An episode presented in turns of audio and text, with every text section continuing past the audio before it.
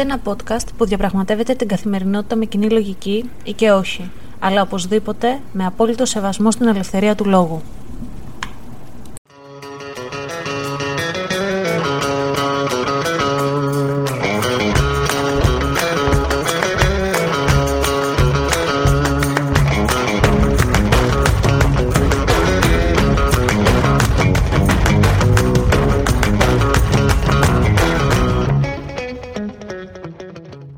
Καλησπέρα σας ή καλημέρα σας, γιατί δεν ξέρω τι ώρα ακούτε αυτό το podcast.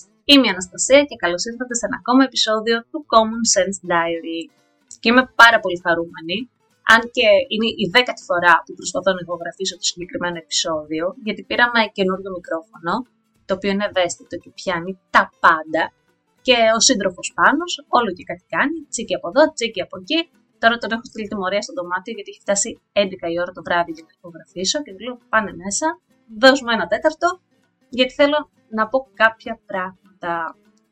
Λοιπόν, η εβδομάδα που πέρασε ήταν αρκετά περίεργη γιατί μετά από πολύ καιρό δεν δουλεύω.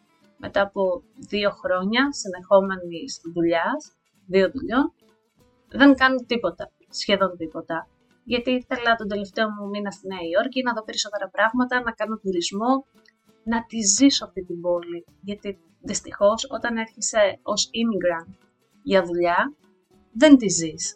Δεν προλαβαίνεις να τη δεις σαν τουρίστας. Οπότε επέλεξα αυτό. Και λέω να σα έχει τώρα άπλετο χρόνο να κάτσεις να σχεδιάσεις και το επεισόδιο του Common Sense Diary που θα βγει την Παρασκευή, να μιλήσεις για ό,τι σε απασχολεί και ένα πράγμα που με απασχολεί είναι οι επερχόμενες εκλογές που θα γίνουν 21 Μαΐου και ήθελα λίγο να σας αναλύσω τη θεωρία του αναρχισμού και τι είπε ο Μπακούνιν και τι είναι αναρχισμός και πώς βγήκε ο αναρχισμός. Είναι μια ιδεολογία που σε προσωπικό επίπεδο προσπαθώ να την εφαρμόζω και ήθελα να σας εξηγήσω και να σας μιλήσω για αυτήν. Αλλά τελικά είναι πέμπτη βράδυ, 11 η ώρα του βράδυ, δεν έχω ετοιμάσει τίποτα για τον αναρχισμό και ένιωσα ότι δεν είχα χρόνο. Και όχι, δεν βγήκα βόλτα στη Νέα Υόρκη να δω τη Νέα Υόρκη. Έμεινα μέσα στο σπίτι και έλειωσα κυριολεκτικά στο My Style Rocks. Και κάνω μία παύση για να το συνειδητοποιήσετε μαζί μου. Όπως και εγώ συνειδητοποίησα σήμερα που μου έσκασε σαν κεραμίδα στο κεφάλι πόσες ώρες χάλασα, έκανα waste που λένε και οι Αμερικάνοι από τη ζωή μου σε αυτό το πρόγραμμα. Για αρχή, τι είναι το My Style Rocks; Το My Style Rocks είναι ένα παιχνίδι τύπου reality, το οποίο προβάλλεται από το Sky, στο οποίο υπάρχουν 10 διαγωνιζόμενες και 3 κριτές και διαγωνίζονται για το στυλ τους. Αν κάνουν styling, αν δεν κάνουν styling, τι ρούχα φοράνε. Ε, γενικότερα όμως, ενώ αυτό είναι το concept του παιχνιδιού υπάρχουν και βαθμολογίες. Φυσικά, αφού είναι διαγωνισμός, θα υπάρχουν και βαθμολογίες. Βαθμολογούν και οι παίκτριες και οι κριτές. Η βαρύτητα του βαθμού των παικτριών έχει το 0,1 στον τελικό βαθμό, ενώ των κριτών πιάνει για ένα βαθμό. Και οι βαθμολογίες είναι από το 1 έως το 5. Άριστα είναι το 5. Κανένας δεν έχει πάρει 5 μέχρι στιγμής. Μπορεί να έχει βάλει η Λιάννα Παπαγεωργίου σε κάποια 5, δεν θυμάμαι κάηκα τόσο πολύ που νομίζω ότι δεν μου έχει μείνει κανένα εγκεφαλικό κύτταρο. Τέλος πάντων, το συγκεκριμένο παιχνίδι κόλλησα να το βλέπω όχι γιατί με ενδιαφέρει το στυλ. Ούτως ή άλλως από αυτά που προτείνουν τα κορίτσια, νομίζω ότι δεν θα φορούσα τίποτα στην καθημερινότητά μου. Δεν θα εμπνέομαι ώστε να εξελίξω το στυλ μου σε κάτι τέτοιο, γιατί δεν μου αρέσει. Αλλά το βλέπω γιατί γίνεται ο χαμός του χαμού, ο χαμέ χαμέ. Το έκλεινα σε όλες τις κλήσεις και με πολλά θαυμαστικά πραγματικά. Τσακώνονται για το αν έχουν στυλίστα ή στιλιστική βοήθεια. Μιλάνε με υπονοούμενα. Γίνεται γενικότερα ένα μαλλιοτράβηγμα, της κατίνας στο μαλλιοτράβηγμα και όταν οι κοπέλες είναι ήσυχες και δεν προκαλούν καυγάδε η μία με την άλλη μεταξύ τους. Έρχονται οι κριτές ως από μηχανή με και τις βάζουν να τσακώνονται. Και λέω, Οπα, γιατί σου αρέσει αυτό, το, αυτό να το βλέπεις, γιατί είναι το guilty pleasure σου; Δηλαδή είναι η απόλαυση την οποία την έχεις, αλλά ντρέπεσαι και λίγο που την έχεις. Και κάπου εκεί μου ήρθε και το Masterchef το οποίο έβλεπα τότε που νίκησε ο Σταύρος, δεν θυμάμαι το επιθετό του, που πάλι γινόταν νέο χαμός εκεί μέσα και τσακώνονταν και το έβλεπα φανατικά, όχι για τις μαγειρικές, γιατί προφανώς δεν μαγειρεύω και δεν θα μάθω ποτέ μου να μαγειρεύω, αλλά για όλο αυτό το reality που προσέφεραν. Και σιγά σιγά πηγαίνοντας προς το πίσω, άρχισα να συνειδητοποιώ ότι τι είναι το reality που μπήκε στη ζωή μας και ποια είναι αυτή η οπτική της κλειδαρότρυπα. Και λέω, ας μιλήσουμε λίγο για αυτή την οπτική. Η οπτική γωνία της κλειδαρότρυπα δίνει στον τηλεθεατή την ευκαιρία να παρακολουθήσει ένα θέαμα ή ένα γεγονός το οποίο υπό κανονικές συνθήκες δεν θα μπορούσε. Έτσι, μέσω των reality έχει πρόσβαση σε προσωπικές, ακατάλληλες ή και εξευτελιστικέ στιγμές των παικτών. Η διαδικασία αυτή συνδέεται άμεσα με το φαινόμενο της ειδωνοβλεψία, κατά την οποία οι άνθρωποι ικανοποιούν τις ειδωνοβλεπτικέ τους επιθυμίες εισβάλλοντας δηλαδή κατά κάποιον τρόπο στις ζωές των συμμετεχόντων του σοου και παρακολουθώντας τους σε ιδιωτικές και ενοχλητικές περιστάσεις. Επιπρόσθετα, ε, μέσα από αυτή την οπτική της ειδωνοβλεψία, μας δίνεται η δυνατότητα να ζήσουμε κάποιες ε, ρηψοκίνδυνες καταστάσεις έμεσα, χωρίς δηλαδή να μας επηρεάζουν. Δηλαδή, τσακώνονται αυτοί στο reality, δεν θα πω αυτές, ε, θα πω σε οποιοδήποτε reality, τσακώνονται ε, και εμείς καθόμαστε στην ασφάλεια και στην άνεση του καναπέ μας. Μπορεί να παίρνουμε το μέρος του ενός ή του άλλου, αλλά στο τέλος της ημέρας, στο τέλος του επεισοδίου, η δική μας φήμη δεν έχει πληγεί, η δική μας προσωπικότητα δεν έχει πληγεί, σε αντίθεση με τους συμμετέχοντες στον reality που παρακολουθούμε, που πλήγεται και η φήμη τους και η προσωπικότητά τους. Οπότε αυτό το κάνει λίγο περισσότερο εθιστικό. Ακόμα ένας λόγος ε, που έψαξα και συμφωνώ απόλυτα μαζί του, που εθιζόμαστε να βλέπουμε αυτά τα reality, είναι ότι ταυτιζόμαστε με χαρακτήρες. Έστω και υποσυνείδητα μπορείς να ταυτιστείς με έναν παίκτη ο οποίος θεωρείς ότι είναι πιο κοντά στον δικό σου χαρακτήρα και να έρθεις σε αντιπαράθεση με έναν παίκτη ο οποίος δεν είναι τόσο κοντά σε σένα, γιατί έχεις, έχεις την ψευδέστηση ότι με αυτό το λίγο που βλέπεις στην τηλεόραση, ξέρεις τα πάντα για τον παίκτη. Οπότε διαμορφώνεις μια εικόνα που τις περισσότερες φορές η λογική λέει ότι είναι και λάθος, γιατί σου δείχνουν αυτό που θέλουν να δεις και να ταυτιστείς, σου δείχνουν τα ακραία χαρακτηριστικά ενός ανθρώπου, τα ακραία κομμάτια του χαρακτήρα του, οπότε ταυτίζεσαι και σε έναν καυγά παίρνεις το μέρος του και γίνεται κομμάτι της ζωής σου. Γι' αυτό βλέπουμε πολλές φορές και έναν οπαδισμό μέσα στα reality με τους διάφορους παίκτες που έχουν διάφορους φαν και ακολούθους που σε forum, chat, facebook groups, ε, instagram groups μπαίνουν μέσα και γίνεται χαμός και ξεκατηνιάζονται και φτάνουν και σε σημεία τραγικά ρε παιδιά, ο ένας να απειλεί τον άλλον και να γίνεται το ιντερνετικό bullying που λίγο ξεφεύγει η κατάσταση. Και ειδικότερα η προσωπική μου εκτίμηση είναι ότι μετά την πανδημία αυτό λίγο έφτασε στα άκρα. Επειδή λοιπόν ήμασταν κλεισμένοι μέσα στα σπίτια μας, ταυτιστήκαμε ακόμα περισσότερο με ανθρώπους που ήταν και αυτοί κλεισμένοι μέσα σε ένα σπίτι και μας πρόσφεραν το reality. Οπότε και ο τρόπος να επικοινωνήσουμε έγινε μονομερής, ελπίζω να το λέω σωστά γιατί η Γιώτα καραδοκεί παιδιά θα με πάρει τηλέφωνο και θα μου πει τι είπες πάλι; Οπότε ο τρόπος που επικοινωνούμε πήρε ένα άλλο μονοπάτι και αρχίσαμε να ειδονιζόμαστε περισσότερο από, αυτό το, από αυτή την οπτική γωνία της κλειδαρότρυπας.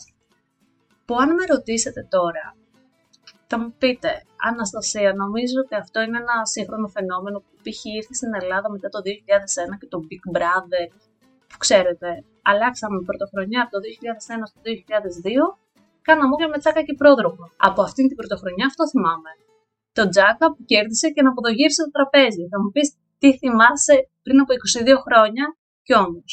Τότε ξεκίνησε η οπτική, η οπτική γωνία της κλειδαρότρυπας να μπαίνει στην ελληνική κοινωνία. Και θα σας πω όχι πάντα υπήρχε. Θα σας δώσω ένα πάρα πολύ απλό παράδειγμα. Σκεφτείτε όταν γίνεται μια φασαρία στο δίπλα διαμέρισμα που αμέσως κάνουμε ένα κάτσε να ακούσουμε τι λένε. Ή σταμάτα, σταμάτα, κάτι γίνεται δίπλα.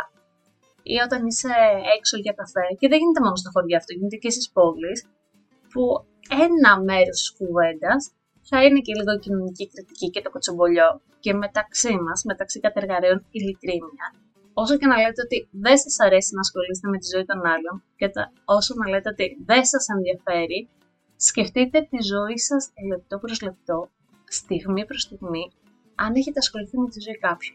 Εγώ θα σας πω ότι εγώ έχω ασχοληθεί με τη ζωή κάποιου και δεν ντρέπομαι να το παραδεχτώ, το έχω αποδεχτεί. Προσπαθώ να μην το κάνω, αλλά ναι, κάποιες φορές το κάνω, γιατί είναι στη φύση μας πιστεύω. Είναι αυτό το απαγορευμένο που ξέρεις ότι δεν είναι καλό να το κάνεις, δεν είναι καλό να ασχολείσαι με τη ζωή του άλλου. Κι όμως, επειδή το απαγορευμένο είναι λίγο πιο γλυκό, λίγο πιο ειδονικό, ασχολούμαστε. Κάπως έτσι λοιπόν γίνεται πιστεύω και με τα reality. Το απαγορευμένο είναι και λατρεμένο. Το άλλο που μου έκανε εντύπωση στα συγκεκριμένα reality και άρχισα να το σκέφτομαι και για τα προηγούμενα τι γινόταν, είναι ότι οι κριτές παίρνουν ρε παιδιά πάρα πολύ σοβαρά το εκάστοτε πράγμα που κάνουν. Δηλαδή, στο GNTM, η καγιά, ε, α, είστε μοντέλα και είναι πολύ σοβαρό και μπλα μπλα μπλα μπλα. Στο My Style Rocks, τα ρούχα σας μας προσβάλλουν και αυτή η στάση μας προσβάλλουν και αυτό το look που έχεις κάνει μας προσβάλλει. Στην μαγειρική, η πίεση στις κουζίνες, οι φωνές. Είδα και κάποιες ταινίες όπου γινόταν χαμός μέσα στην κουζίνα. Συγκεκριμένα είδα τον Burn με τον Bradley Cooper, ο οποίος ήταν ηλίθιος ο άνθρωπος, ο σεφ, και μετά μπήκα στα τρίβια και διάβασα ότι στις περισσότερες κουζίνες αυτό ίσχυε. Ελπίζω τώρα να έχει αλλάξει το καθεστώς. Ότι η σεφ ήταν πολύ σκληρή για να βγει το φαγητό άψογο και να είναι το φαγητό μια εμπειρία υπέροχη. Και ήμουν κάπως. Τι φάση! Για ποιο λόγο δηλαδή πρέπει το φαγητό να είναι άψογο πάνω στα νεύρα ενός ανθρώπου που δουλεύει; Για ποιο λόγο να προσβάλλεις μια κοπέλα ακόμα και αν είναι κακούγουστη; Ok, okay, για ποιο λόγο να φερθείς άσχημα και να κατακεραυνώσεις και να γκρεμίσεις τα όνειρα κάποιου, εάν δεν περπατάει και τόσο σωστά χωρίς να κουνιούνται τα μαλλιά του π.χ. Δηλαδή δεν χάνονται ζωές. Ας ηρεμήσουμε λίγο. Βέβαια πάλι έρχεται εκεί το reality, γιατί ο κάθε διαγωνιζόμενος θα βάλει τα κλάματα, θα είναι πιεσμένος, θα του λείπουν οι δικοί του, η οικογένειά του. Επίσης, σκεφτείτε εμείς τι περάσαμε μέσα στην καραντίνα που ήμασταν κλεισμένοι μέσα στα σπίτια μας, όπου είχαμε και τα social media να βλέπουμε τι γίνεται. Φανταστείτε αυτοί οι άνθρωποι που κάνουν μόνο ένα πράγμα χωρίς να έχουν επαφή με τον έξω κόσμο, πόσο δύσκολο τους είναι. Οπότε είναι λίγο πιεσμένοι.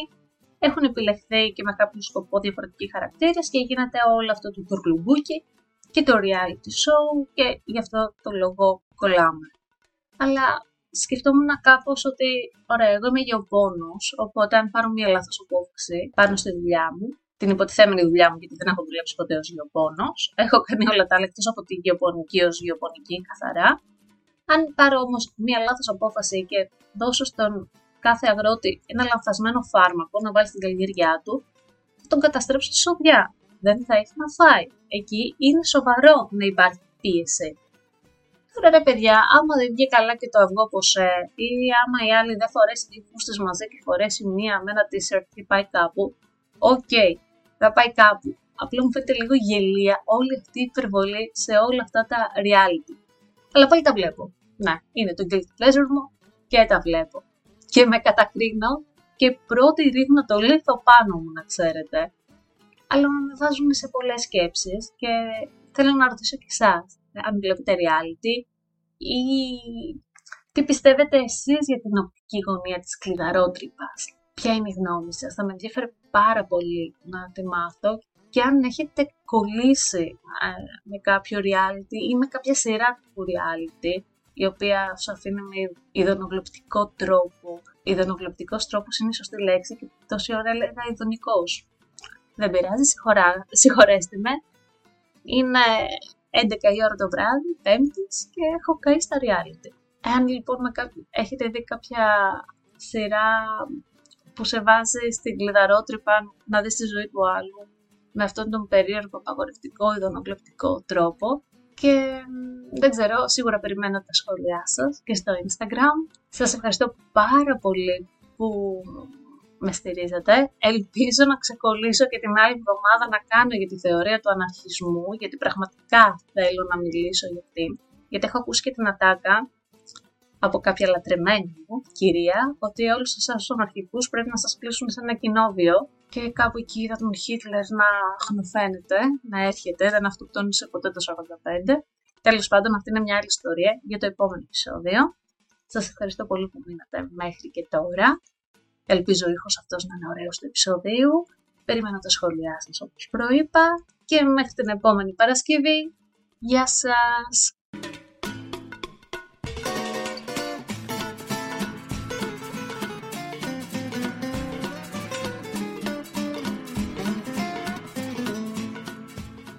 Αυτό το podcast βγαίνει κάθε Παρασκευή στις 7 η ώρα το απόγευμα, ώρα Αμερικής και μπορείτε να το βρείτε στο Spotify, Apple Podcasts ή Google Podcasts.